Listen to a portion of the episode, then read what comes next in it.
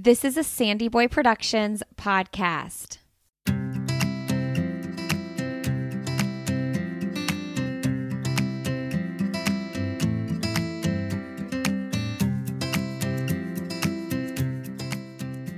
Welcome to the Urban Pharmacy Podcast, where we help women remove the overwhelm of living their most holistic life.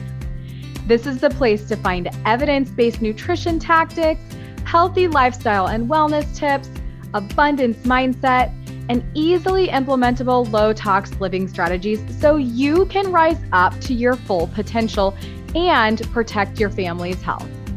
I'm your host, Stacey Heine, certified holistic nutritionist and better living advocate.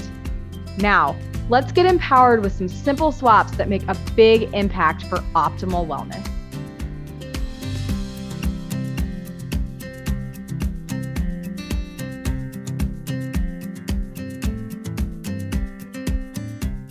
Hello, hello. It's me, Stacey Heine, your holistic nutritionist and lifestyle wellness mentor.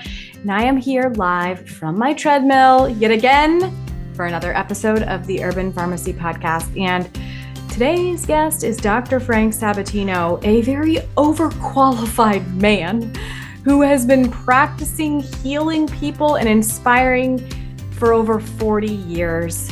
On the benefits of a plant-based lifestyle, including whole food plant nutrition without added salt, oil, or sugar, health rejuvenation, stress management, therapeutic fasting, and detoxification. Doctor Sabatino is a chiropractic physician and also a, holds a P H D in cell biology and neuroendocrinology. And he has been teaching people extensive work on calorie restriction, stress, and aging, and has published so many scientific papers and has been part of television programs, podcast summits, has written books, and he is just a prestigious man who is so incredibly wise that holds so much knowledge. And this episode is going to blow your mind. It's all about food addiction. This is something that I find completely fascinating. And I know the, the field of food addiction is growing and growing and growing.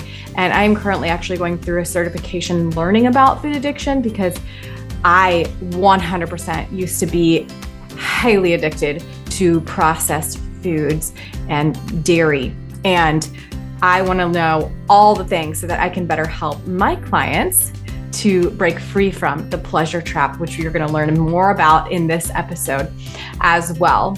If you want to contact Doctor Frank Sabatino to potentially go through one of his water fasts or work with him one-on-one, you can absolutely go down in the show notes to get connected with him and to also read more about his history and all of the things that he has done in his life so far to help people with hormones and stress management and addiction and epigenetics and the impact that plant nutrition can make on the gut microbiome, healthy aging and healthy weight loss and more. Um, and really, he is so very good at water-only fasting. That's really what he specializes in. So um, absolutely contact Doctor Sabatino if you think that he can help you. And I really, truly hope that you enjoy this episode. And speaking of that, I just want to remind you that every single time you listen to the Urban Pharmacy Podcast or you're watching it on YouTube, it helps my brand and me to get this message of wellness out. And I cannot appreciate any support that you can give anymore, because what it does when you support my channel, when you support this show, is to help potentially fund the cost, the time, the energy, and the effort that goes into doing these interviews, uh, for all of the equipment and the cost of editors and everything that needs to happen in order to get this out into the world. And every single time that you share, you like, you subscribe, you purchase a clean beauty product from me, or you join my monthly membership, Holistic Mama Society, or support me in any capacity, it really makes a difference, and I can't thank you enough. So if you enjoy the Urban Pharmacy Podcast and you know that this message could benefit other people, please share it and please spread the word of better living so that we can all live the best lives that we want to. That is what I'm here for. I'm here to help you level up, to help you feel well in your body again, and to help you live out your life in the biggest and the best way so you can make the impact that you want. And I really just appreciate you, and all of your support matters so very much. So thanks again. And I hope that you love this episode with Doctor Frank Sabatino. We talk about food addiction, we talk about water fasting, and a little bit of everything in between. Please leave a review if you love it. And here's Frank.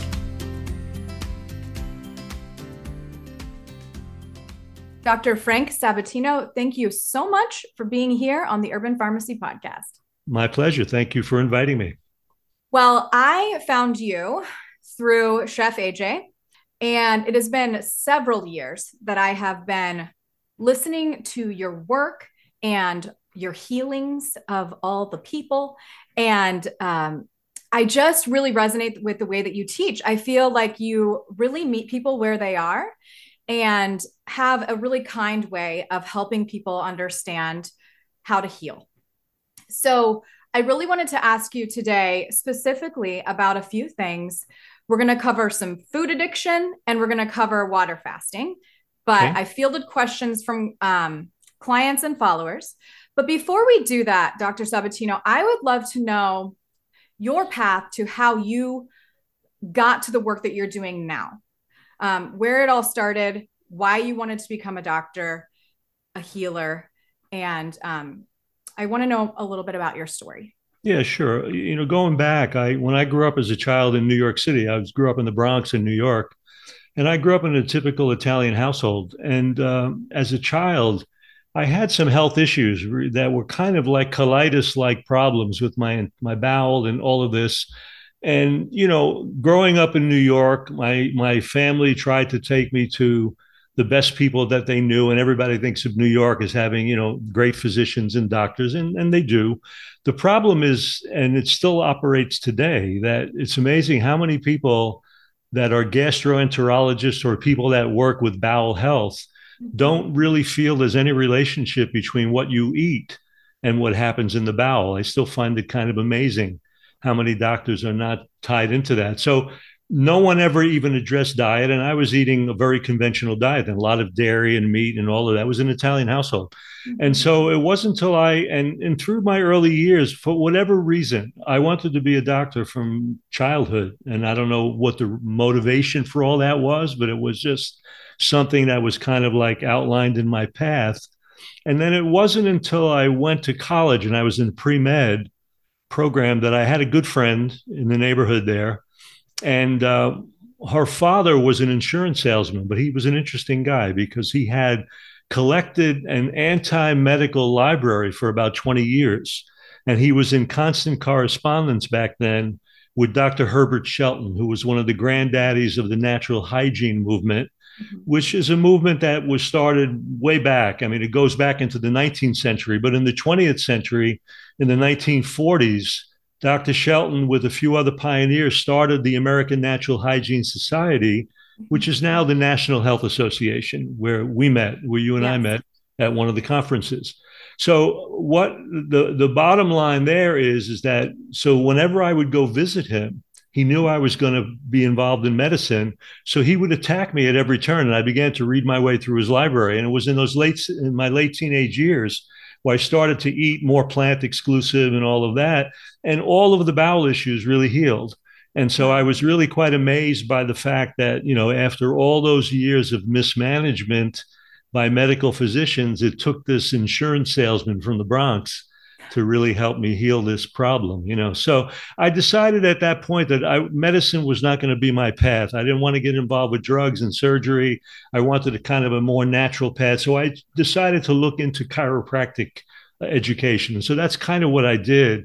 So I went on the path of being a chiropractor. And when I went into chiropractic college, at that time, I was meeting all of the hygienic doctors that were doing fasting and all of this. And I actually started a club at the chiropractic college, a natural hygiene club, where these all of these physicians came and lectured, and I got to know them and meet them. And then I realized that when I graduated, I wanted to do an apprenticeship with fasting. And I went and I worked with Doctor Scott, who David Scott ran a, a health and fasting center in the outskirts of Cleveland for about fifty years. And he handled very serious pathology, and he had his own laboratory, and I ran his blood lab. So I got a chance to understand blood tests for fasting patients. I got a chance to really look at all of that. And so I, I, I wound up having my first job in the late seventies, running a huge natural hygiene institute on the Gulf Coast of Florida called the Shangri-La Natural Hygiene Institute. We had one hundred ten people a week. I was fasting fifty to sixty people a week in my late twenties, and it was really seriously ill people. Well, to make the story short, when I left there, I decided I wanted to do more research. I went back to medical school, got a P H D from Emory University School of Medicine, taught on the Faculty of Medicine at the University of Texas, did a lot of the pioneering work on calorie restriction and aging, which is now all the stuff on intermittent fasting. It came from a lot of that research. Um, and I just continued on that path of really working with hygiene and, you know, the natural approach is fasting people, feeding them, give, you know, turning people on to plant exclusive living. And so I've been a plant exclusive doc for over forty-five years.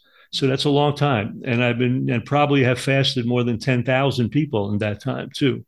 So, you know, all of that time. And so uh, now I'm doing weekly retreats. I do them once a month, where you can either do fasting, you can do juicing, you can do S O S-free, you know, plant-exclusive eating, and we do it right on the ocean in Deerfield. But the path really started in my teenage years with my own health issues, and then just kind of incorporating this over time and meeting all the docs and, you know, gathering more and more experience. So, yeah, it's been an interesting journey because I wound up going through both chiropractic and medicine both, to bring this all together still for people that, you know, are trying to do this and learn about it. So that's kind of a short story of the path. Wow. Well, that's powerful. I mean, you have a deep why, like you healed yourself, you know, like through lifestyle change and decided, I did. Yeah, I mean, this is, this is incredible. You There was to- a period, there was a period when I had traveled to Europe. I was about nineteen seventy-one. I was twenty going on twenty-one. And I got deathly ill. And the point is, is that when I came back from this trip, I lost about forty pounds in a week. Oh my gosh. I was fading away. There was some major infection. Something was going on. I wasn't even sure. And of course, I wasn't a doctor at that point. I was just a layperson. And so I was full of fear like anybody would be. But I had read some of the stuff with um, Shelton's work through Louis, the guy that turned me onto it. And I decided to fast in my mother's apartment in the Bronx. And I did about a ten-day fast, and it was uh, it really saved my life. And I didn't know what I was doing. I had nobody to counsel with. I just went in the bedroom and stopped eating. And in a few days, I gained a few pounds because I was dehydrating to death for whatever the reason is. And so that was kind of a jumpstart to realizing that, yeah, this allows the body to heal. It allows the body to do the things that it needs to do. So I look at it this way. I haven't healed anybody in forty-five years, but what I've done is I've really uh, kind of educated people on what are the biological requirements that support healing. And if you bring that into your life, healing will follow. Because the body's always trying to heal. It's always trying to renew cells. It's always trying to heal tissue and heal growth and deal with problems that are going on. The problem is most of the time we get in the way or we add more toxicity and more problems to it. And so we create more, you know, outcomes of heart disease and cancer and all of that. But the body's always on the job trying to heal. Healing is a natural process that never stops. It just requires us to support it to the best of our ability. Yeah. I know somebody personally who you have, well, you say you haven't healed, but you've educated enough and they actually have done a water fast with you and um, have, she's been on the podcast and her, she talked about you. It's, it's Angela Fischetti. Um, Angela's, and a, Angela's a super lady. She's great. She's a super woman. And she, you know, she told her story Uh, about healing and, and all of the things that she's gone through and what water fasting did for her and switching to this S O S-free lifestyle, what, what that did for her. And it's just really, really powerful. And I, um, personally, like my husband and I, we, we've never fasted. We've only done juice fasting, but, okay. um, we're going to talk more about like this S O S-free lifestyle and what that that's done. Um, for us, this is the way that I teach now as a nutritionist. I help people, you know, get out of this pleasure trap, um, and, and kind of just get back to nature and healing. And I love the, I just, I'm so fascinated with water fasting. So I want to kind of talk about that at the end and start okay. with food addiction, because it seems that a lot of people have it, uh, that they, and they don't know that they do. Um, and it's not just addiction to food, it's really processed food. What, what is food addiction? That's my question for you. Well, you, you have to, we have to talk about addiction first, because in the field of addiction, addiction has a very specific definition. And that definition is that, you know, there's a difference between use, abuse, dependency, and addiction. And nobody really kind of segregates that, but it needs to be segregated. Addiction re- is really, the definition is very simple. It is the continued use of a mood-altering substance or behavior.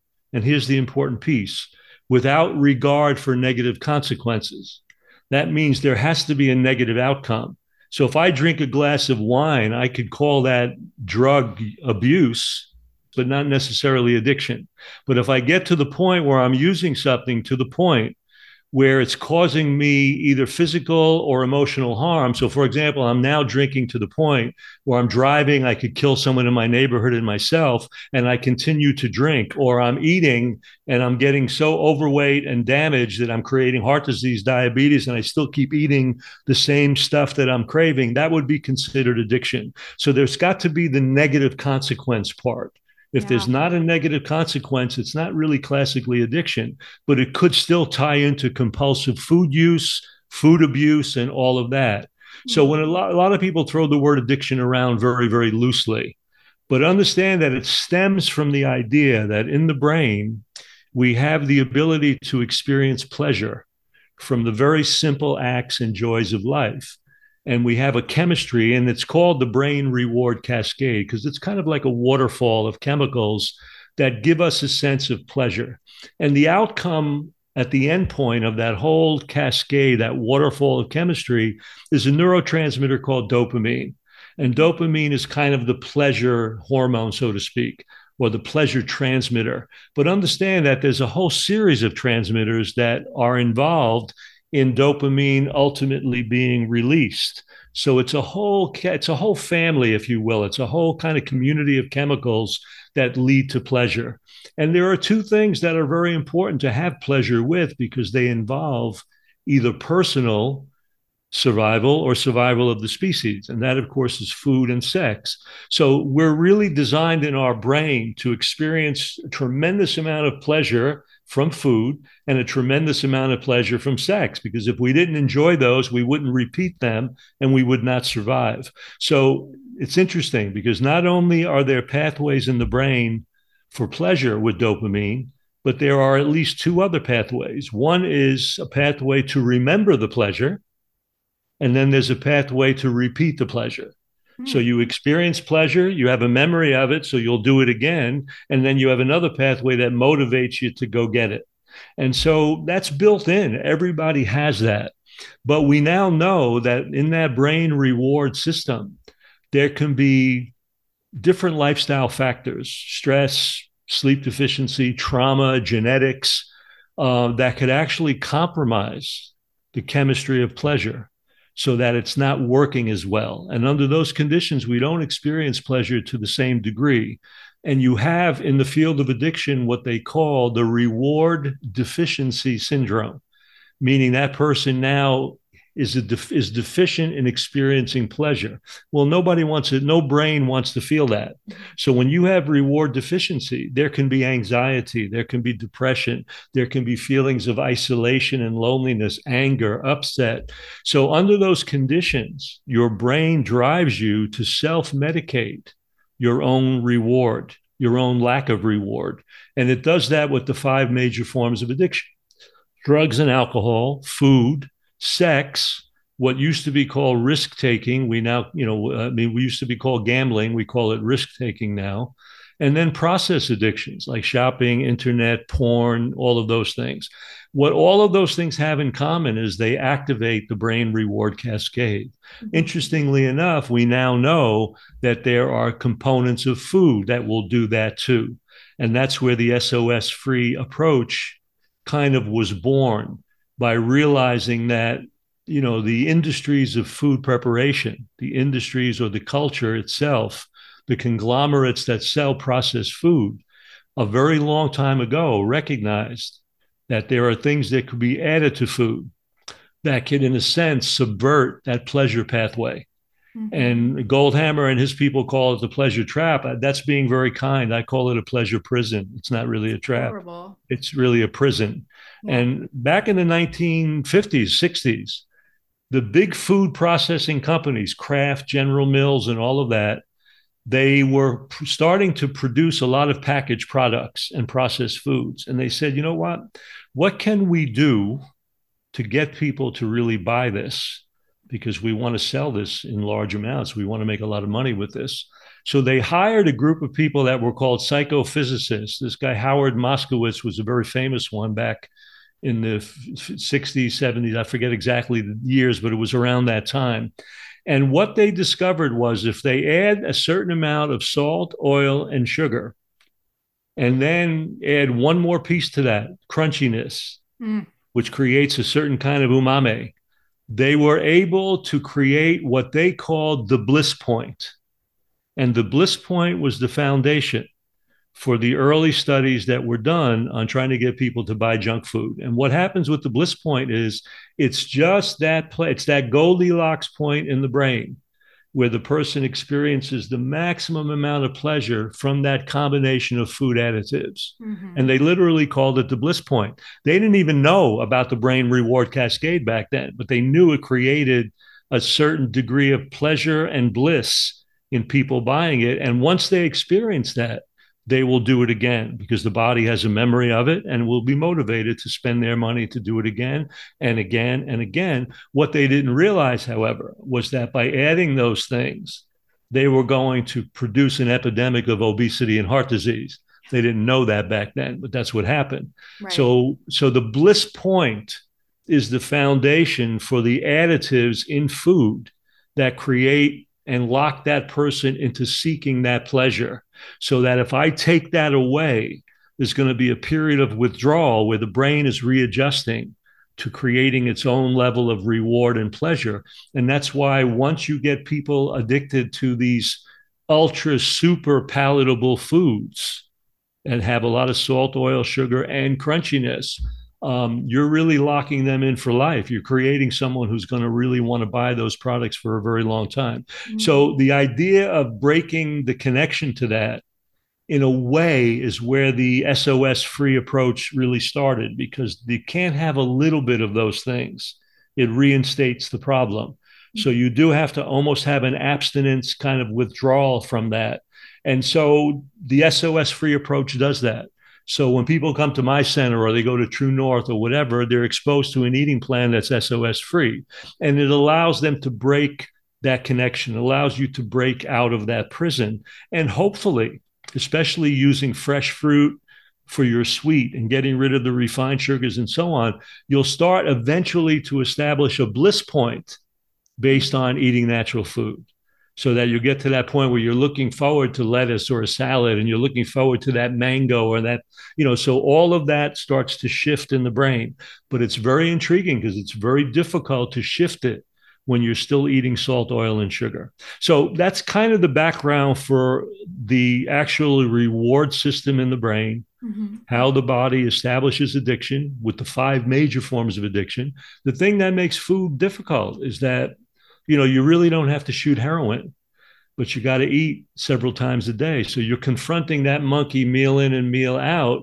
And we associate so many things with food other than just food satisfaction. We associate it with emotional comfort. We associate it with, you know, a sense of comfort and ease. Uh, for many of us, we eat under emotional stress. We eat under all kinds of reasons. So, mm-hmm. you know, it, food has an interesting relationship in our lives, in our bodies, and in our brains because it's so tied into survival. You don't really need to shoot heroin, but you got to eat several times a day. Absolutely. That was so comprehensive and helpful. And I want to know a little bit more about, I mean, you said So I mean, salt, oil, and sugar, they're additives. Like I, they're chemical additives, right? And we, we can get sodium naturally from lots of mineral-rich greens and, I mean, in all of our whole natural foods, right? Because right. it's a necessary nutrient. Um, so a lot of people don't know that. Then also the sugar, I mean, the glucose in our food, fruct- fructose and fruit, like it's there. And then And then the oil, we can get these all from natural whole foods. So all of these that's, things. That's we're not- what we're. Re- that's exactly what we're recommending. That right. we need. We need all of those things in the body. We just want them to come from the natural sources, the way they're packaged in nature. Yes. You know, there's only one thing on the planet that can turn the energy of the sun into glucose and food, and those are plants. So when you know you've got two choices on planet Earth, you either eat plants directly, or you eat something, the body of some animal that ate plants directly. But in the process of eating animals, you're losing so much of the original energy and you're wasting so much of the available land and so on, plus the fact that you're brutalizing and, and devastating animals that don't need to be tortured to feed us, you know. So, you know, all of these things come back to, yeah, we need the simple sugar, we need sodium, and we need minerals in the food we're eating, as you said, and oils that we need are found in all whole foods. Mm-hmm. And we recommend eating whole food fats. Well, people don't realize if you had a diet of lettuce only, it, it already would be about five to seven percent fat. There's even omegas so, in there if you eat enough. There's everything. All that somebody has to do is do this with a piece of romaine lettuce. Just rub their fingers around it. You see the oil that comes on your fingers just from a piece of romaine lettuce. Right. So there's, you know, there's natural oils in all of these things. And you're taking in those fats with all the other nutrients. You're not isolating the pure fat, putting it in big bottles of liquid fat that now have no fiber and no other nutrients. So it creates a problem. Most of the refined foods, whether even bottled oils, they could be considered junk food because they're the isolation of one nutrient to the exclusion of all others. And that's a problem. It is. It is. Can you touch a little bit on um, caffeine with food addiction? Well, it's interesting. I, I'm finishing up a huge article for the next N H A magazine ah, on, so the ups and, on the ups and downs of caffeine. I call it the modern day energy crisis. It was definitely a crisis for me when I was consuming it. Um, I can't no wait for that. And th- that's a perfect time to plug Doctor Sabatino, the National Health Association. Yes. Those that are listening need to become members. And that's, he- and that's health science dot org. So health people will know that. Org. And believe me, for thirty-five dollars a year, yeah, it, they have nothing to sell. They sell no product, just information right. to turn people on to themselves. That's yes. where it's at. I was chatting, I did a Facebook Live with uh, Wanda Huberman, um, yeah. who is the owner, the owner alongside Mark um, of the N H A at this time now.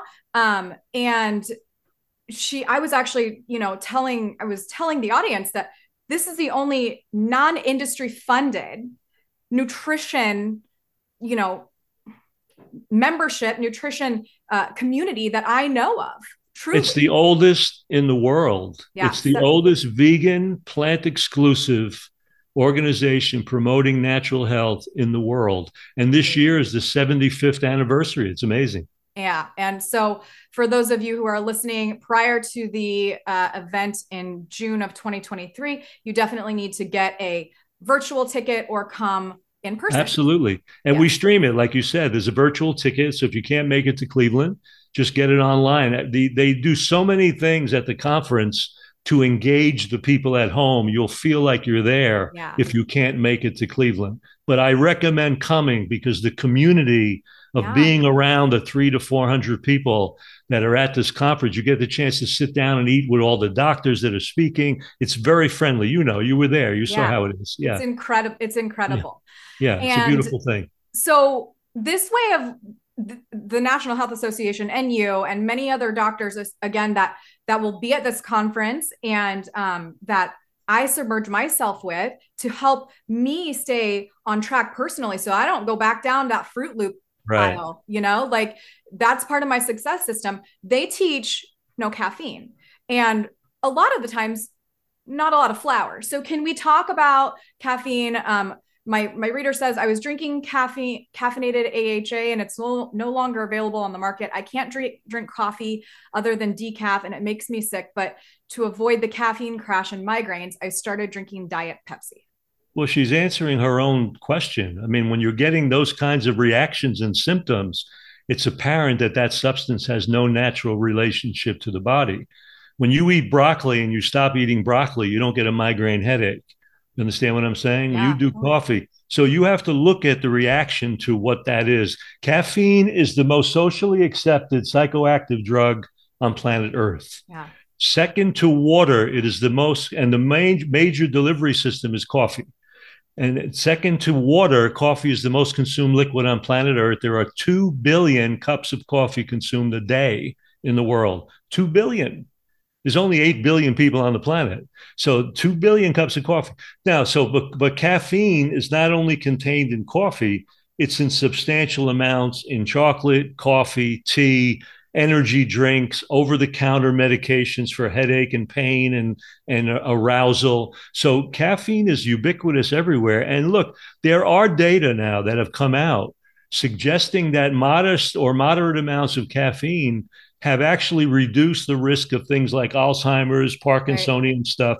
The problem is they always look at, like with most drugs, all drugs have effects. Mm-hmm. The ones that we like, we call beneficial. The ones that we don't like, we tend to just call adverse effects, or we overlook them. The fact of the matter is caffeine, if it does have some value, because when you look at these studies, sometimes they're not, you know, they're not controlling for diet and other things that need to be right. controlled better. But you've got to look at the fact that not only may you have what looks like a positive effect, but what are all the adverse things that happen from it? You have to take that into the equation. Yeah. So what we find with caffeine is that it, it, the stimulatory properties of caffeine have been known for centuries. It stimulates people.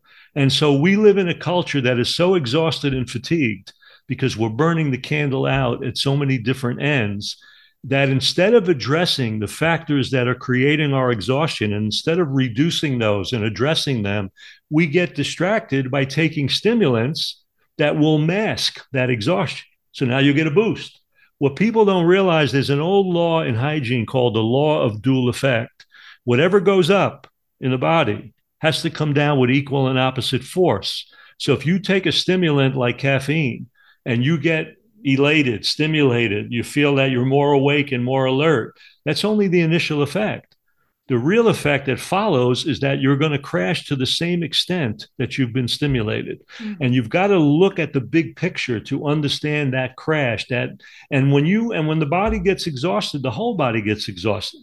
So when you crash, your endocrine system is crashing, your adrenal glands are crashing, your thyroid gland is crashing, your brain is crashing, your everything is crashing. Mm-hmm. So you've got to look at, like, look, if I'm dealing with exhaustion, there's only really one remedy for exhaustion. That's sleep and rest. And unless you're going to get that, unless you're going to look at the factors of your life that are contributing to your exhaustion and fatigue, and you're going to just keep covering that with this roller coaster of stimulation and depression, you're not going to get any closer to solving that problem. And you're going to reinforce chronic fatigue as an underlying fat pattern of who you are. And that's why coffee is so insidious. Caffeine is so insidious because it does that. And aside from the fact that it can create anxiety, jitteriness, it has a huge impact on blocking sleep. And when you need sleep and you need rest and you take caffeine, it's only going to interfere with the very thing that will help you heal your own exhaustion. So it's ridiculous that the way we've gotten really lost on this treadmill of caffeine consumption. And it's something that's been going on for a very long time. So caffeine is very insidious. It will create anxiety. It will reinforce insomnia. It will reinforce endocrine and hormonal depression. It will reinforce depression on its own. So, and, and yes, there are other studies that suggest it may have some beneficial effects on heart function or mortality or this. But again, when you look at effects, you've got to look at all the effects, not just yeah. the ones you like. And that's why when you look at plant-based eating and you look at sleep and you look at exercise, these are the basic requirements of life. There's no adverse effects to those. And when you really look at the things that we need to promote health, there's only positive outcome. There's no negative effects. So I, I, I really have a problem with people using drugs, and caffeine, no question about it, is a drug uh, that are going to reinforce potential adverse effects while maybe providing some limited value in certain direction. Uh, I can't right. go there. And I try to teach people that you have to be careful because right. it gets you on a path of use, abuse, habit, and addiction. Mm-hmm.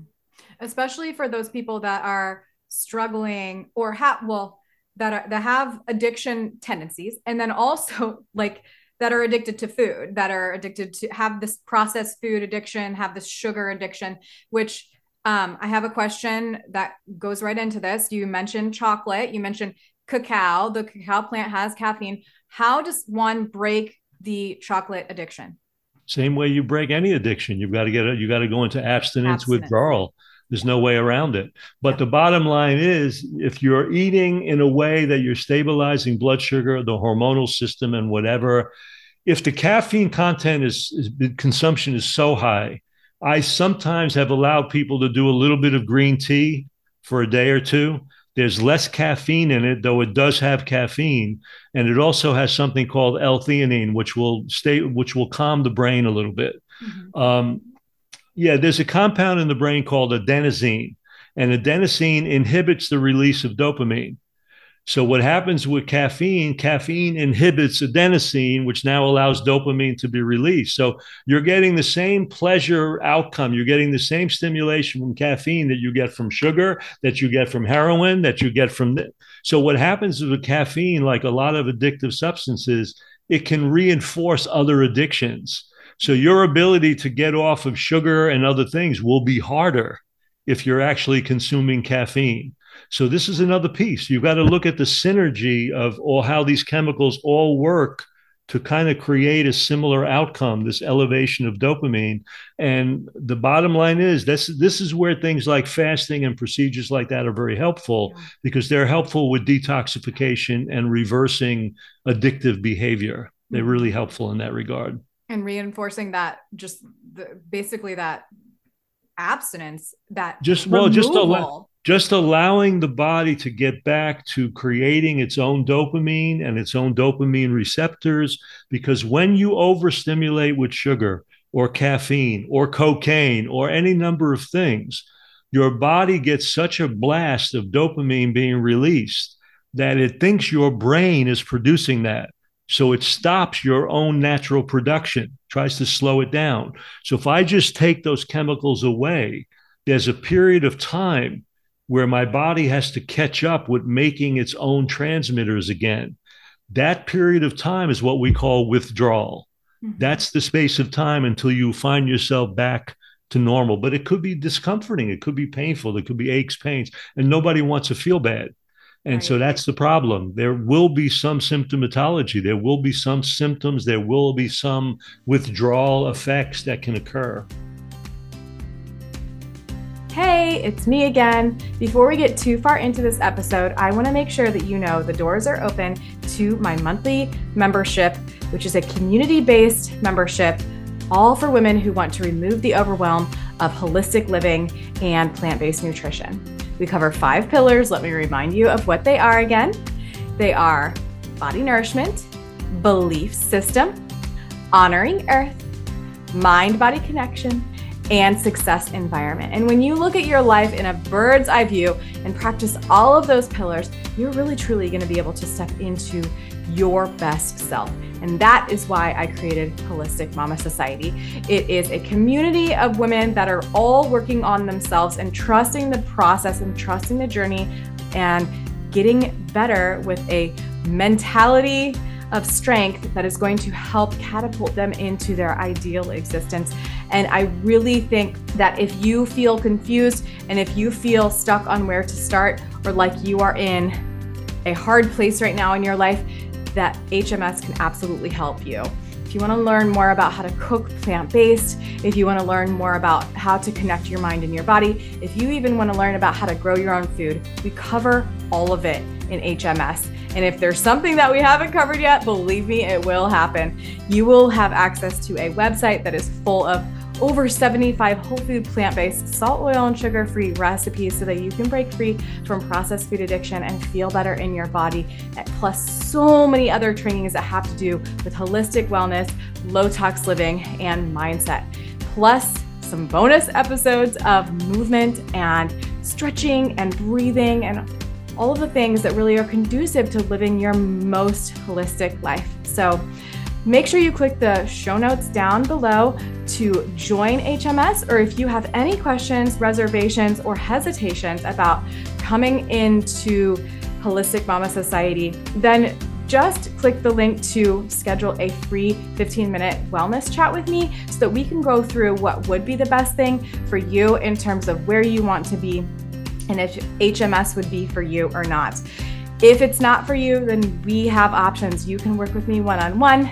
I can guide you to your ideal life and we can really dig deep. So regardless, I want to invite you to say yes to yourself because you're worth it.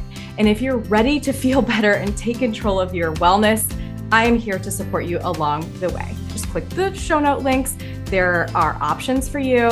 And we hope to see you in H M S, or I hope to see you on my calendar for that free wellness chat so we can figure out your next steps. All right, back to the show. So how do we help parents, Doctor Sabatino? Um, I have a friend asking how to break children's addiction to sugar and oil for everyday meal. Get it out of the house. First of all, it can't be in the house. But more importantly, give them substitutions that are going to be, again, a little bit more natural options. Mm-hmm. Make them fruit smoothies. Make them desserts with fruits, frozen fruit sorbets.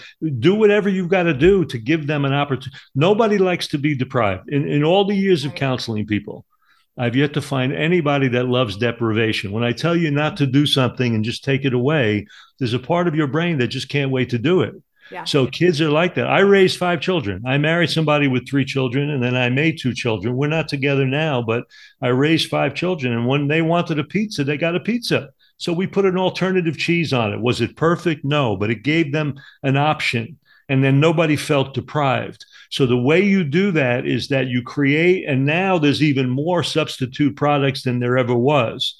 So you can start giving them more natural things. There's so many recipes now that can be made that will satisfy their craving and their hunger while you back off that stuff. And with children, you've got to get refined sugar out of their system. Absolutely. Yes, absolutely. I I don't know any child that doesn't have sugar addiction at this point because it's just everywhere. And um, I'm just going to encourage the parents that are listening, especially if you're sending your children to school, to just take control and make sure that you contact the facilities that your children will be at and just say, please, if you're going to feed my child, give them fruit, because that's a safe thing, right? And then in the home, you know, there's so many resources now for recipes and cooking, oh, yeah. whether it's through Chef A J, or, uh, you know, Forks Over Knives, you know, there's so, N H A, there's Plant-based so many ways that they yeah. can bring simple food prep into the home. And I tell parents, you know what, if you have children, what I learned about children is that if you want them to eat something, if they make it or grow it, they'll eat it. Yes. Get them to make salad dressing, get them to sprout things in the house, get them to start getting involved in seeing how things grow and work. Take them to farmer's market, teach them how to pick fruits and vegetables, let them get lost in the colors of all of that and yes. play, have, have some fun games with it. That's what I did. And it works. You just got to give them options. You got to get creative. And I know for so many parents, they're working sometimes a couple of jobs, they're burnt out, they're tired, they don't have time to do the, to do that. But in some, uh, on some level, you've got to do it. But frankly, you've got to leave the garbage out of the house. Yes. Yes. You've got to leave it out of the house. It's that success environment that I teach with holistic living. Like it's, and Chef A J always says, if it's in your house, house, it's in your mouth. Like I didn't believe true. that until I truly did clean my pantry out of, of all the things that were triggering us, the, right. the, the crunchy cracker chips. I mean, like if we bring, uh, if we, it was like four years ago now, probably that we had our last bag of tortilla chips, but if we buy a bag, the bag would be gone that night. I mean, there's no way right, that a tortilla right, chip right. bag would stand a chance. like, um, so what do people do about, I mean, sugar, let's stay on sugar, Doctor Sabatino, evening sugar cravings. We know to remove it, but what if people don't? No, but, but if you start eating this way, you don't have them anymore. See, see, here's what people don't realize, and this is very important. When you're at a certain place in your life, who, the audience, each person that's listening to this is in a certain place in their life. Okay. They've evolved to that place over whatever in their life. So they have certain tastes, they have certain drives, they have certain interests, they have certain cravings. What you don't realize, though, is that everything you're experiencing in the here and now has been built and developed over time. As you make changes, something new begins to evolve, new patterns establish. So you will start being able to be sensitive to the taste of things that you couldn't taste before. I don't know anybody that's made big changes in their lives that doesn't get to a point in their life that when they look back, they have a hard time believing that that's where they once were, because we were all there. So the key is your taste will even change.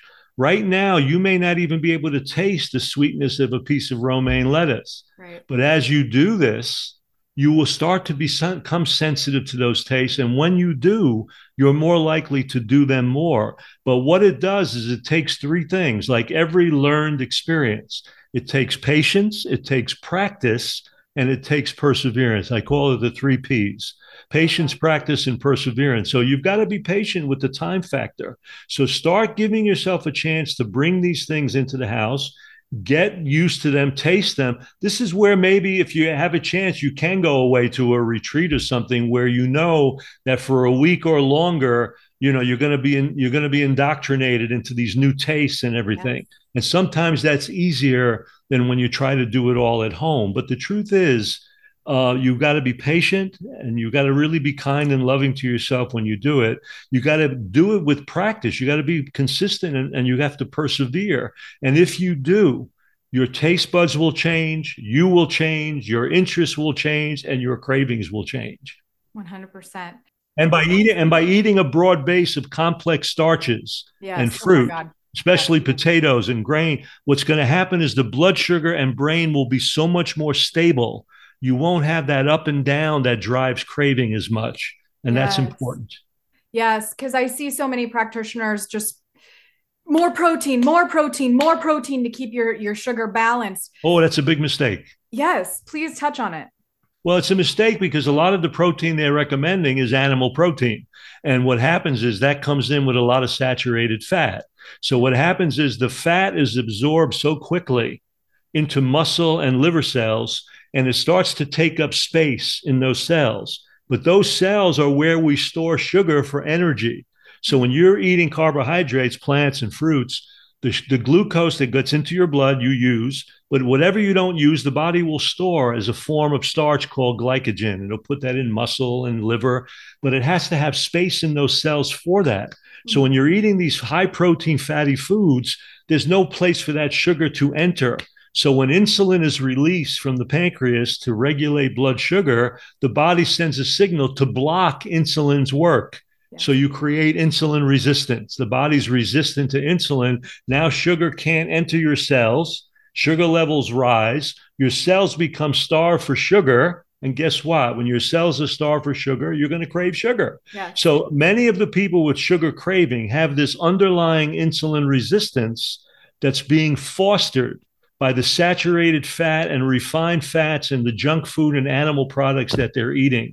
They need to break away from those foods and load the system with carbohydrate. Yeah. The solution to diabetes has always been eating plant carbs, not eating more animal protein. But yet that's what they've been told. You got a sugar problem, can't eat anything with sugar, stay away from f- fruits and vegetables, load up on animal protein and fat. And it's a huge, huge, huge mistake. If our audience gets just that one piece, mm-hmm. it'll be worth their afternoon today. Absolutely. So how do people talk to their friends and family about lifestyle change that they want to make, Doctor Sabatino? How do they explain they, they it? They don't talk, don't talk about it, demonstrate okay. it. Nobody cares what you say. Most of the time, the, most of the time, if they're locked into their own patterns, they're going to be resistant to what you say. The best you can do is demonstrate by your example. You know, when you see the doctors at the N H A, you know, they got a, they got a big time message. But if you actually ask the audience when they're done, what the doc, what did the doctor really talk about? Can you? I'm going to give you a quiz and a test. They probably don't remember a lot of that, but what they remember is that they're impressed by somebody walking the talk. They could see that they're living a certain way. They have a certain vitality and energy and all of that. And that's what you want. And so you're going to demo a lot more by your example than you are. But you can get it. There are ways to talk very gently and respect what people are trying to do. And that's why I tell them you got to come from a place of love when you do that, because sometimes you get so fired up that you're almost got like a preacher energy and you're coming at people so hard and, and coarse, and it's turning them off. Because when all is said and done, eating plant exclusive is a lifestyle of love. It's a loving principle. And if you're not going to demo and express that, you need to rethink it, because that's what it's really about. And I understand, you know, that you can get angry or upset that somebody in your family is not doing this and you know that it could help them. I, my mother, my mother died overweight and with diabetes, never heard me lecture. And all the years I had centers never came. So I had to reach, I had to be able to communicate with her just from a place of love. I had to literally accept her dying the way she wanted to die, because that was her choice. It's hard. And yet I had to still love her in the process. And that's what I did. And so that's not an easy thing to do in family, with family and friends, because you're so fired up. You got this result. You feel great. You know, you're, you're fit and you're doing this and you're saying, God, if these people would do it, they could experience this too. Um, but you've got to reach people where they are. And it may be just a little bit, you know, they may try and say, okay, I'm going to get away from sugar. I'm going to do some fruit. I'm going to do some, uh, that may be a big beginning, and that's all, that's all beautiful. You know, you got to be able to start somewhere. So good. Thank you for that. Why do some people suffer from food addiction and others don't? That is a great million dollar question. And I really think that some of that has to do, because think about it, there's five major forms of addiction.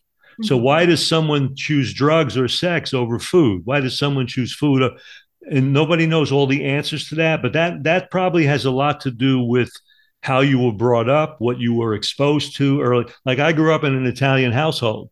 Right. Bottom line is from the, from the moment I was born, food became stress management. Yeah. You know, you got a problem, eat something, you know, so I, there's those kinds of pieces, and food is very accessible. It doesn't talk back. You know, you can put it, you can eat it quietly, or you can even, it's the one addiction you can do while you're out with people and it's okay. Yeah. Well, alcohol is kind of that way too, but you know, you get to a point where you can get really sloppy with alcohol, but right. Think about it. Food is such an acceptable kind of compulsive behavior and addiction in certain ways. And so, yeah, so that's a great question. Nobody has the answer to that question, oh. why somebody chooses this over that. But my feeling is, how you have really created well-being in your life probably is what leads to that. So if you've done it with food and you've created some feeling of physical calm and emotional calm and maybe even spiritual calm by using food, food will probably be your choice. If you've done that with other drugs, you'll probably vacillate to drugs. And so many times you got multiple addictions. You know, you're doing this and that, and you, you got multiple things going on. But the key to it is, how do you reestablish brain reward naturally? How can you deal not only with the physical part of that, but what are the emotional and spiritual components of your addiction? And this is where people don't kind of do the whole thing, because the constellation of addiction involves all of those pieces. It involves an emotional piece, and the emotional piece is isolation. It involves, uh, and that's also true, uh, or uh, what we'll call the emotional piece, we'll call it denial. That's one of the hallmarks of addiction. You deny negative consequence. Oh, I'm not, a, I don't drink. Mm-hmm. I'm not an alcoholic.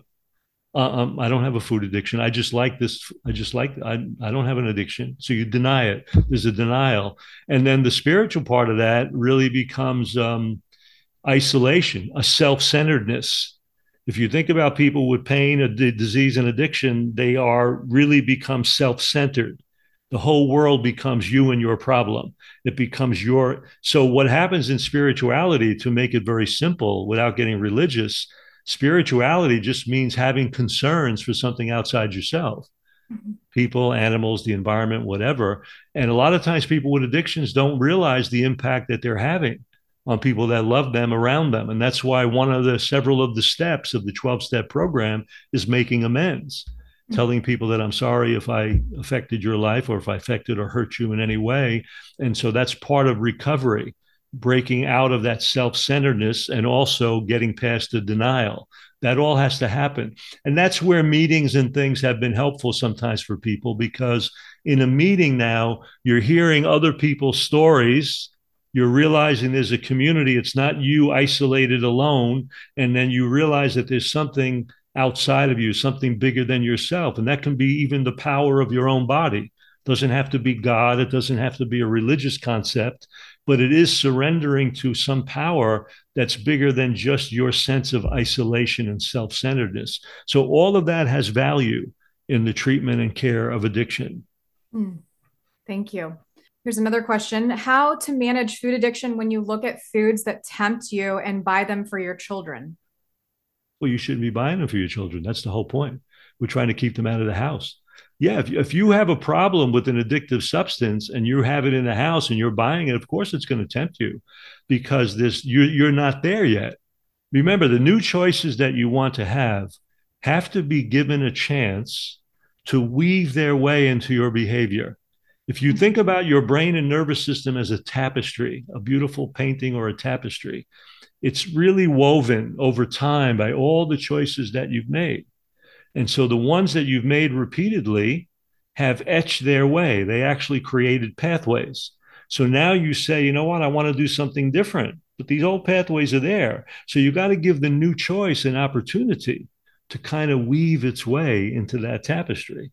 Yeah. And if you go back to eating the old stuff, it doesn't have an opportunity. That's why people talk about abstinence. Do I believe everyone needs to be abstinent? Not really, but look, if I have a heroin addict, I can't tell you, you know what? I want you to shoot up a three dollar bag rather than a five dollar bag. It's less heroin, but it's going to reinstate the problem. So what's the point? You're not going to get there. So that's why for the period of time that you're trying to create a new pattern, you need to separate from the things that were pulling you before.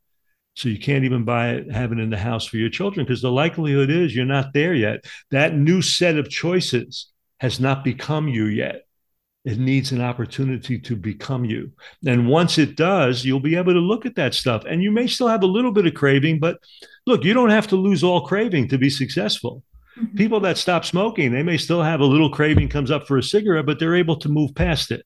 So don't, don't beat yourself up because there's still some craving for certain things, but understand that there is a time factor for new choices to become part of you. And you got to give it that time. So good. What do you do when a dietitian is saying that a twenty-one month old needs to eat butter because she needs fat? Change the dietitian. Change the dietitian. That's find exactly. a find a healthier nutrition and pediatrician. Oh. No one, no baby needs to eat animal fat. Actually, a twenty-one month year old baby still doesn't need any more than mother's milk, mm-hmm. and maybe a little bit of supplemental food. The truth of the matter is, the plant foods and all the fats. And look, there's no there's no reason to not give that baby avocado. There's no reason not to give that baby those kinds of food. That'll all work. It's all good. You don't need to go into animal fat and butter. And even if they're addicted to processed food, which was the other part of the question, what do you do about a twenty-one month old that's addicted to processed food? You need they to won't starve in, themselves, right? You need to be put in jail if you got a twenty-one month old baby that you've addicted to processed food. I mean, you got to look at how that happened. You can't yeah. let that happen, right. Because here's the other reason. That baby has a flora that's growing. First of all, that baby should have been nursed at least a year without any question. Now it has, that's the first inoculation program. Secretory IgA is the most important is the most important antibody in the human body, and it's loaded only in one place, mother's milk, when a baby's born. There's no other place to get it. And the baby has a natural flora that's now growing. So if you put junk food or processed food into the body of an infant, you are damaging the natural microbiota in that baby's gut. And I will guarantee you that baby will have a much greater chance for asthma, allergy, uh, inflammatory diseases, and even addiction later in life. Mm-hmm. So you've got to make an effort when babies are born to understand that they need good quality food. And if you have to get a little mini food processor to make fresh fruits and vegetables, but there's so many products now that you can feed these babies. And certainly you need to nurse them for an extended period. Yes. But yeah. And if you got already a baby that's addicted to those, you got to start pulling those products out and replacing them with the fruits and vegetables. I don't care how much they bitch. Yeah. Yeah. Yeah. I mean, look, I raised a family of five kids. When it was dinner time, trust me, there was always something served that somebody was like, mm-hmm. yeah. And I'd say, that's fine. You don't want that. I'll see you at breakfast. Right. Right. Yeah. I, I have had several pediatric dietitians on, and they've all said that your child won't starve themselves. So I'm not, and I'm not a pediatrician, but I will just, I, I think that it's a, you got to remove that and you know, replace, and they will eventually. And parents allow themselves to be held hostage by their children. Right. I've seen people run out to buy junk food because the kid won't eat dinner. Right. You know, it's, it's that doesn't work. Homie, don't play that. What you need to do is, I we always put out a wide variety of incredible food on the table, incredible stuff, mm-hmm. variety of everything, fruits, fat, fat, all kinds of beautiful stuff. If you can't find something in that to eat, and you're going to piss me off by trying to get into eating junk, I'm, right. I'm going to tell you what I used to tell my kids. That's fine. You don't need to eat. I'll right. see you at breakfast. Yeah, I'm, I am that way. The first thing that my son learned in Montessori was that you get what you get and you don't throw a fit. Yeah. Get them to get them to try it, you know, and you make nice and you and you do good food prep. And we did incredible food prep. And I'm sure you do, too. So you can't be held hostage right. because at some point you're the person that needs to be dictating what's happening with this child, because you know, and they don't. So you've got to give them an opportunity to have the best opportunity for growth and health. Yes. I love that. And it just goes back to the fact that, especially like a twenty-one month old, like they need, they should be, you know, maybe you just go and buy a tomato plant and grow it, um, you know, or maybe you, you grow some carrots out in a little box or something. Let your children connect, make that connection. And it's just going to make it so much more enjoyable. The earlier you give them good quality food, the easier the transition will be as they get older to stay with it. Yeah. That's the key to it though. Because if you give them a lot of processed stuff early, and you, what's going to happen is they already have that that S O S addiction that's going on. And so now it's tough because they're like, like anybody, their brain is geared for just eating all of that ultra processed crap. So it's going to be difficult, and they're going to cry and bitch because that's the only way they know how to express themselves. Yeah. Okay. So I have two final questions, Doctor Sabatino, and yes. we didn't even get to, we didn't even get to t- cover water fasting. I might have to have you on like a fifteen minute episode. We will talk all about it, or people can just go and uh, visit you down they in Florida and heal. And they can also watch all of the Chef A J lives that are all about water, water fasting. Yeah, we have plenty of them. So so many, so many. So, um, okay. How does someone who has no time, a high stress life, and cannot get ahead of their health start their journey to heal their food addiction? Well, it's, it's the same thing. It doesn't matter how busy you are. There comes a point where you're going to stop and eat. So when you do, whatever you're going to do, try to make it as easy as you can. People, I think, sometimes believe that it's very hard to do this. But the truth is, if you have a little like rice cooker or something, you can have rice cooking and veggie steaming while you're doing whatever else you do. You come back and it's done. Or you cut up some vegetable salad-y stuff at one end of the week, put it in nice Tupperware, keep it in the fridge. And when it's time to put a salad together, it takes you a matter of seconds.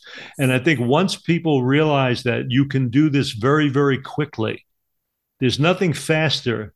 There's no faster food than fruits and vegetables if they're already really prepared. And if you're going to steam a few things or put a potato in the oven, so it gets to the point where you realize that it's not going to take a lot of time, but you've got to same way. You've got to give yourself a chance, no matter how busy you are, to, to, to do some prep, maybe on the weekend or whatever, that allows it to be an easy transition for you. Yeah. And that's the way I deal with it. You know, look, you could put something, you could put like a rice cooker with grain in it and, and steam veggies early somewhere. You can put it on a timer, come home. When you're home, it's done. You got dinner. Yeah. So there's a lot of ways to make it easy. And you and other people online have really demoed a lot of these simple strategies. So my advice is KISS, keep it simple, stupid, keep it simple, really try simple things first. Morning fresh fruit or a fresh fruit smoothie that you even make the night before. Morning it's done, you drink it. You have some salad stuff already cut up. You come home, salad, throw a few garbanzo beans in it, throw a little avocado in it, boom, boom, boom. You've got a salad. If you want, you throw in a few potatoes in the oven, steam a few veggies, and go about your business. Read something for a little bit, it's done, you got dinner. So you you you you learn that it's not that complicated, and it's actually very easy to do. So you just, you have to make it easy for yourself. Yes. the path to least resistance. Yeah, keep um, it simple. Go and, go and buy the frozen pre-cooked rice. I mean, there's so many solutions. You can do all of those things. Yeah. And then just, you know, that gets you a jump start. You know what I'm saying? Gets you a jump start. Yeah. All right. Thank you for that. Okay. This is a question that I ask all of my guests um, because it's something that I'm very passionate about. Um, okay. What does holistic living mean to you? Well, holistic living means that looking at things as a whole. That's what it actually means. It means looking at yourself as a whole being. Meaning that there were years when I stopped even lecturing on nutrition because everybody made everything just food. And the truth of the matter is we're a much more complicated creature than that. So yes, what, what are you doing to understand that you're in everything you do is informing your body and brain? It's information. So when you eat good quality plant foods, you're informing the body with the highest level of energy and nutrients. And then if you're physically active, you're informing the body that you're taking the time to move because we're a creature that needs to move. If you're creating healthier relationships, you're informing the body that you deserve that, you're worthwhile, you should have that in your life. So holistic means looking at the situation in its entirety, as a totality, as a whole. And that's what health is. The word health comes from the word wholeness. And so we're talking about not only food, but how do I engender a certain amount of physical movement and healthy relationships? And how do I love myself more? And how do I get the sleep that I need? Because when you start doing this, Uh, to me, holistic is really embracing what I talked about at a conference we called the Three Love Affairs: loving yourself, loving life around you, and supporting the planet on which we live. The real holistic vision is understanding our place within the totality of things, and that everything is connected. Nothing is disconnected. And when you act and you make a food choice, it's not only affecting you, it's affecting the environment, it's affecting other creatures. So when you have that big vision, your vision becomes holistic. Your whole, your whole mindset becomes holistic because it's really all about connection and informing your body with health in the highest quality way possible. Oh, so good. Thank you for that.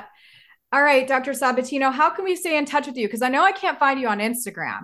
I've already tried. No, to- I have a Facebook page just in my name, Frank Sabatino. Uh, my company, The Balance for Life, that I do retreats with, they have Insta- I think they're on Instagram. I'm not even sure, but I'm on Doctor Frank Sab- D R Frank Sabatino dot com. Okay. That's my actual U R L. If someone wants to consult with me, I'm on the True North Health Service out with the, the Goldhammer people.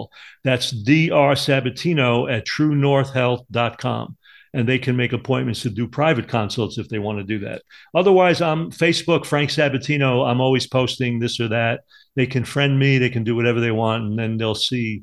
I'm always posting different things about the retreats and all of that, too. So wonderful. And like you did, too, they could direct message me, too. You know, they could put me in Messenger, too. So all of that works, too. So perfect. Well, I had a leg up because we were in the bundle together. And I was like, yes, hey, we were, bund- we were bundle buddies. Okay. So thank you so much for your time. I appreciate Stacey, you guys. Thank you. I know thank you that so everybody's much. Going to love this episode. So really appreciate it. And I'll see you at the conference. You got it, kiddo. I'll see you right, later. Bye-bye. Bye-bye.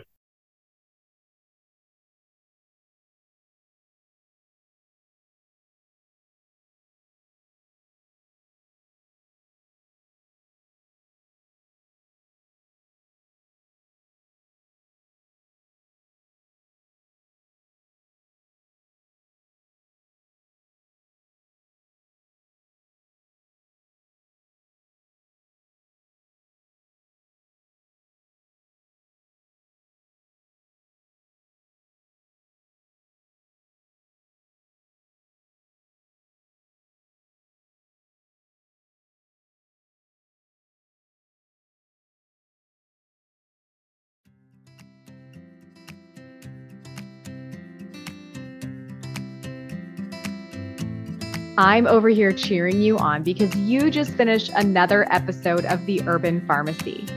For today's show notes, head on over to the urban pharmacy dot com and be sure to join us inside our private Facebook group called The Urban Pharmacy, where we share inspiration, live trainings, and holistic living tips to help you build community and the healthy lifestyle that you've always wanted. If you enjoyed today's episode, make sure you hit that subscribe button and please consider leaving us a five-star review. Before we connect again on the next show, follow me on Instagram at the Urban Pharmacy. That's Urban with an H and Pharmacy with an F. And I can't wait to hear your wellness journey as we get to know each other better. You know, there's truly no better time than now to level up your life. And I am so proud of you for showing up today. Until next time, be well, Health Crusader.